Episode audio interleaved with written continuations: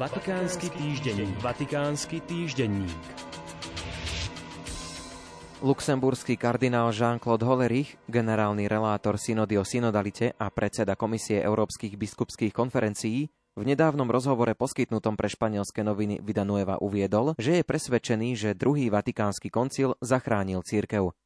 Ak by sme nemali ten bod reformy, ktorým bol druhý Vatikánsky koncil, dnešná cirkev by bola malou sektou, ktorú väčšina ľudí nepozná, povedal kardinál Hollerich.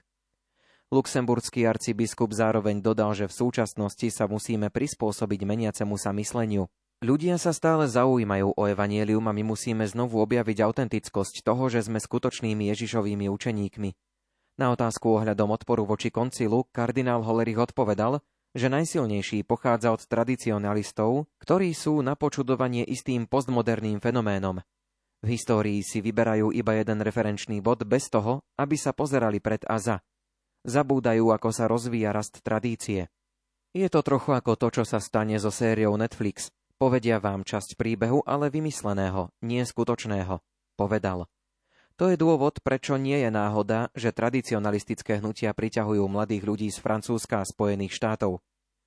Kardinál povedal, že je veľmi spokojný s pracovným dokumentom pre kontinentálnu fázu synody o synodalite, ktorý by mal byť zverejnený koncom októbra alebo začiatkom novembra, preto, ako odráža model synodálnej cirkvi.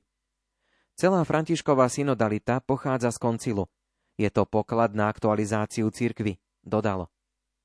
Práve tento synodálny proces sa pápež rozhodol nedávno predĺžiť o ďalší rok, takže bude pozostávať z dvoch zasadnutí v rokoch 2023 a 2024. Svoje rozhodnutie oznámil minulú nedeľu pri poludňajšej modlitbe Anjel Pána. Plody začatého synodálneho procesu sú mnohé, ale aby naplno dozreli, je potrebné sa neponáhľať. S cieľom dať viac času na rozlišovanie som preto rozhodol, že toto synodálne zhromaždenie sa uskutoční vo dvoch zasadnutiach. Prvé bude od 4. do 29.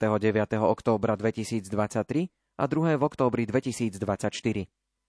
Verím, že toto rozhodnutie prispeje k pochopeniu synodality ako konštitutívneho rozmeru cirkvi a pomôže všetkým prežívať ju ako bratia a sestry, ktorí svedčia o radosti evanjelia, oznámil pontifik.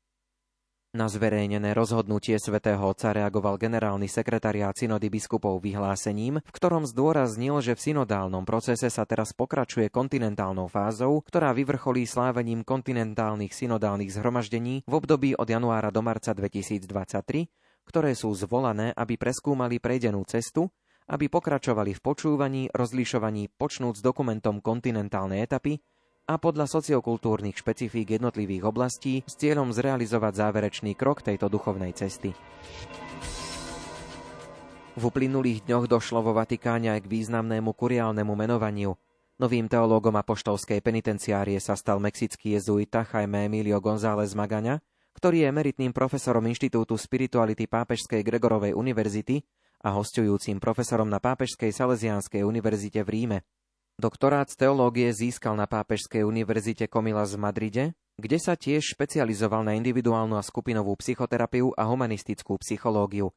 Jeho bádateľskými smermi sú spiritualita a kňazská formácia, ignaciánska spiritualita, citovo-sexuálna zrelosť kňazstva a reholného života a tiež rozlišovanie a duchovné smerovanie. Je autorom stoviek akademických textov.